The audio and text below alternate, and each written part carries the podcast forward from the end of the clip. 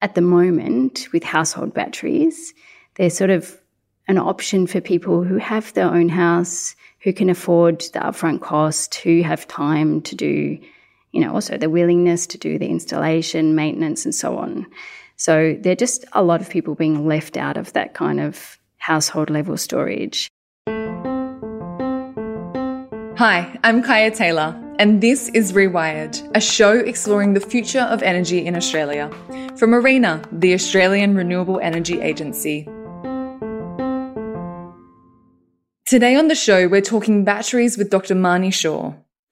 Marnie is a research leader in the Battery Storage and Grid Integration Program at the Australian National University. All of our research here at the ANU is focused on building and designing technology for integrating as much renewable energy as we can into our future decarbonised energy system. In particular, Marnie's research explores neighbourhood batteries. It's a term you may not be all that familiar with, but it could have a big impact on the way our energy network operates. Yeah, I think we're just settling on the terminology, um, but we have started calling them neighbourhood scale batteries. And um, that's sort of an umbrella term that includes community batteries. So, to us, community batteries are those projects that are either owned by community or managed by community or somehow really involving community. And what we're seeing in the projects that are rolling out um, they're all different models. So we thought neighbourhood scale batteries is a more general term that kind of encompasses all of the different types of projects that are rolling out. Interesting. Okay. So, what is a neighbourhood battery? So, really, we're talking about scale. So, this is on sort of between household scale batteries and grid scale batteries. So, it's on the order of tens to hundreds of kilowatts in terms of size. And so in practice, they look like something like a small, if you can imagine a small shipping container that's will sit, you know, like in some green space in your suburb. And usually we're referring to batteries that sit in front of the meter. So that's another important um, distinguishing factor, although there are examples that are not in front of the meter. So I guess in a way, and, and correct me if this is wrong, but a way of thinking about it is that when we say front of the meter in this instance, these neighborhood batteries are almost acting as if they're little mini power generation stations or, or power sources where they're sitting in our neighborhood and they can perform a lot of the functions that we would expect of a really big utility scale battery, say like the Tesla Hornsdale project, but they're happening in the neighborhood. Is that right? Yeah, that's exactly right. There's some slight differences. They can provide some extra services for managing the energy within that section of the distribution grid that wouldn't be provided by a grid scale battery. Having battery technology centralised for small communities makes a lot of sense, and we'll dive into why shortly. But what does this practically look like? What are the models at play for how these could work? When it comes to models, I think it's early days. We're just seeing, you know, it's actually worked out really well because we have a bunch of trials being rolled out this year and they all have different models. And so we're going to have a really great opportunity to see how the different types of models work and um, how they produce benefits and who receives those benefits. So, some of the examples are uh, so Ausgrid has three of these community batteries in Sydney. They are a network operator, so they own the batteries and they're doing an off market settlement with customers to pay them for the solar, excess solar generation that they're producing and putting into the battery to charge the battery. So that's one model. A quite different model is um, the one by Powercor in in Victoria. So down on the Mornington Peninsula, they have these pole top batteries. You might have seen those in the news. So they're they're smaller, but they they're pretty cool because they sit on the top of a of a normal electricity pole. So you wouldn't even notice that they're there, and they are just primarily providing network support services, so helping balance those voltage, you know, the voltage management within that section of the network. So it's quite a different sort of operating model. The project Marnie just mentioned is run by United Energy, which has received $4 million in funding from ARENA to trial pole mounted batteries. Another example is the one that is being rolled out by Yarra Energy Foundation in Melbourne. So they, they are a non-profit. They've partnered with a local network operator and they they have a very community oriented focus where the community can actually co-invest in the project, which is pretty cool. And then it's providing, you know, a, a battery, basically a shared battery for a for some of the customers in that community, the people who sign up to be part of the scheme. How much of your research explores the community experience of these proposed projects or, you know, rolled out projects? How much of the research is on the, you know, you as a household, as an example, experience of this versus just the feasibility of it or the the actual kind of implementation of it or the running of it? Yeah, so that's a great question. I think I'll talk about my own personal research path in this, my story. When I started working on this project, I was really focused on the technical and the economic. Over time, and working with um, in partnership with my colleague Hedda Ransan Cooper, who's a social researcher, I've just been astounded by the amount of interest in this kind of technology from community, from everyday householders. And I think what I've, you know, it's taken me quite a long time to realize is that this technology really aligns with what people want out of the energy transition. So, you know, obviously the you know the obvious things, as in it's it's hopefully delivers cleaner, cheaper, more fair electricity, but there are really um, some less obvious aspects of this technology that I think really resonate with people.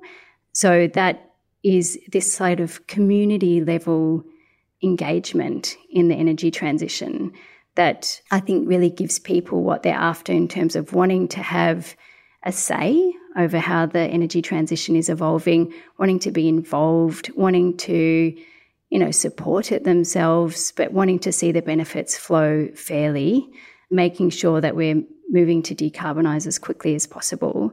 I mean, these are all values that are super important to people in addition to having cheaper bills. You've mentioned the word fairness a few times. I'd love to to get your take on what that means in this instance. And I know that most questions I ask you, the, the answer might start with it will mean different things for different models. So I very much understand that. But at macro broad level, what does fairness look like in this scenario? Yeah, that, that's actually a really interesting question because I think there are multiple parts to it. So maybe I'll take it step by step. I mean, one one important thing is that we have to make sure people aren't left out of the energy transition. So at the moment with household batteries, they're sort of an option for people who have their own house, who can afford the upfront cost, who have time to do, you know, also the willingness to do the installation, maintenance, and so on. So there are just a lot of people being left out of that kind of household level storage. So one aspect is just making sure people have have a choice, you know, around how they're involved in the energy transition. So that's that's over and above, in my mind, the cost savings. So another aspect of fairness is that you know people don't get ripped off. Some people make money, and you know, like if you have your own battery, you can follow you know your your tariff and make sure you really do pretty well out of having a battery if you if you're pretty savvy about it. But we want to make sure that doesn't just advantage a subsection of the community. So it has to be something that's open and available to everyone. And I think, like, just a final point on fairness is just we have to give people the opportunity to to have a, a say in how our energy transition rolls out. So that that should be, you know, we need to listen to what consumers want, and I think that's also an important aspect of fairness. ANU received support from ARENA of $498,000 to help with Marnie's project exploring the deployment of community batteries. And if we end up having batteries that have some level of neighbourhood ownership, it could help the grid in a few key ways. As we've covered many times on this show, Australia is the world leader in the adoption of rooftop solar. And for many, the purchase of solar was encouraged by generous feed in tariffs. Buying solar is one of the few opportunities we have as consumers to influence the makeup of our grid. But with so much renewable energy hitting our grid, those feed in tariffs are slowly disappearing. You could install a home battery to soak up the energy and use it to power your home, but home batteries are still very expensive. So could a neighborhood battery help us deal with the excess energy generated by solar and maintain the incentive for people to be part of the energy conversation? Yeah, I mean, I think that's exactly, well, at least part of the reason why customers, energy users are so interested in this kind of technology because they do feel like they've been left out and they do want to have a say in in the future energy transition. So, yeah, I think to answer your question, I do think the energy industry is still not listening to what customers want. And you know, as a result of that, people are just wanting to to lead the way, and customers are leading the way. That's why we have the highest rate of uh, rooftop solar in the world. Um, so it's it's actually pretty exciting. I just feel so proud of Australia for for being in this position. But we have to make sure now that we do listen to what what consumers want and and build the the energy system that they want for the future. So the emergence of neighborhood batteries means you don't have to front up the, you know, over 10 grand in most cases for your battery, if not up to 17, 18 grand in some instances. And you're going to start to get some of the benefits. So in this scenario, if I'm a solar household, could you walk through what that benefit would be with a neighborhood battery? Yeah. So um, one example is if either the battery owner was the retailer or a retailer was partnered in the battery project, then the retailer could offer the household a little bit extra money for their feed in excess solar energy. So that would be rewarding them for solar energy put into the grid and used locally in the neighbourhood. Or alternatively, you could get a bit of a discount on the energy that you use, say, in the evening. So you put your solar in during the day and then you get slightly cheaper energy in the evening. So there, I mean, there are a whole bunch of ways that you can kind of package this up to to give some benefit back to the consumer because that solar energy that the consumer is generating, it is very, very useful and valuable, but only at the right time, right? And in if it can provide a service that's useful. So if you have a neighborhood battery there, then it is useful. You can store it and then use it in the in the evening for that neighborhood. It's yeah, so the the way these tariffs are evolving over time, it's just adjusting so that we actually pay for when the energy is actually going to be useful. And the neighborhood battery really provides the flexibility to, to be able to reward that excess solar energy. What are the hurdles that remain really to see, you know, a widespread rollout of neighborhood batteries?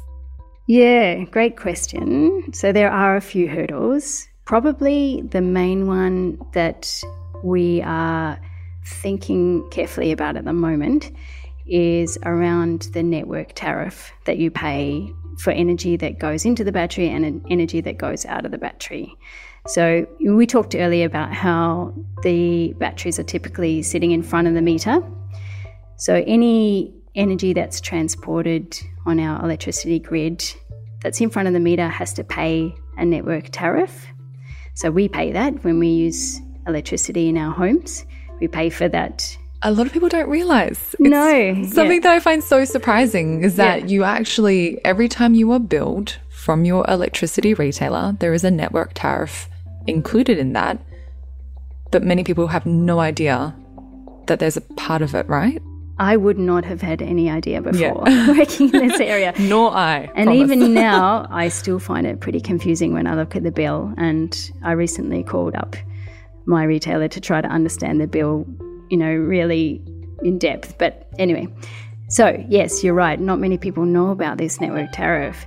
So, the issue is that when you have a neighborhood battery, you're being charged this tariff twice. So, you're being charged when the battery's charging and also paying for the, the energy to be transported when it's discharging. So, that just makes the model not work financially. So, that's not good. But the solution is that we just need to adjust those network tariffs for the batteries. It's uh, something where you have to tread carefully because you you can't have a tariff that um, unfairly advantages one group of people over another. So you have to make sure it's adjusted properly so that it's going back to the fairness question before, so that's fair. So that's that's one issue. There are a couple of other issues. Um, what we see as a potential um, risk of this technology is that householders are likely to be skeptical of battery models that don't clearly demonstrate that they'll genuinely benefit the local community. So we have to be careful as we roll these out that we don't just put in, you know, like greenwashing, say this is this is a community battery, and then it actually doesn't advantage the community in any way. Like people people won't buy it, and you know, to be honest, trust levels are already pretty low. And uh, I think that's that's something a lot of our research is focused on how we can make sure we we avoid you know we mitigate that risk moving forward. Another challenge I think is that you know we've talked about how you know all kinds of batteries, including neighbourhood scale batteries, provide these different services. So it might be you know household storage, it might be a network support service. It might be selling energy into the market to make money for the battery owner. It might be also, you know, providing resilience backup for communities in bushfire prone areas. One issue is how do you balance um, these different, you know, potential benefits of the battery because sometimes they're at odds with each other. So you can imagine a situation where, you know, somebody's deciding, well, do we want to make more money from the battery by selling more energy into the market, or do we want to keep more energy in the battery as a backup in case of bushfire? Or do we want to make sure we're minimizing carbon emissions as much as possible with the battery, which is often at odds with making money on the energy market. So it's how do you balance these different, you know, potential benefit streams for the battery? And I, I think for us that's a really interesting question to be mindful of moving forward. As Australia moves toward a renewable energy grid, we need to make some changes. And as Marnie says, this is one of the biggest challenges we face. So, what role could community batteries play in this transition? Moving forward in Australia, we need to hugely increase the amount of energy storage that we have integrated into the grid. So I think the latest AEMO ISP draft said 65 gigawatts of distributed storage. So it's a lot of storage. That is going to be some combination. So, just for the battery storage, I mean, there are other types of storage as well, of course, but just for battery storage, it's going to be, you know, a combination of household storage, electric vehicles, which is like batteries on wheels. And then I think there is an important role for this scale of storage, the neighbourhood batteries, in helping to integrate the huge amount of solar that we are continuing to put onto our rooftops and also in the future managing the you know increasing number of electric vehicles that we're going to have so both the rooftop solar and the electric vehicles are generally plugged in on the distribution end of the grid where our houses are and I see neighbourhood batteries as providing a really important role in managing that increasingly complex energy charging and discharging that's that's going to be taking place on the distribution grid. Thanks to Marnie Shaw for joining us for this episode. Rewired is brought to you by ARENA, the Australian Renewable Energy Agency, working to support Australia's energy transition. This episode was hosted by me, Kaya Taylor, with production and scripting from the team at Lawson Media. If you've enjoyed the conversation and want to learn more about the transformers working to change our energy grid, or the projects that ARENA is funding. You can find out more on our website, arena.gov.au. I'll speak to you again soon.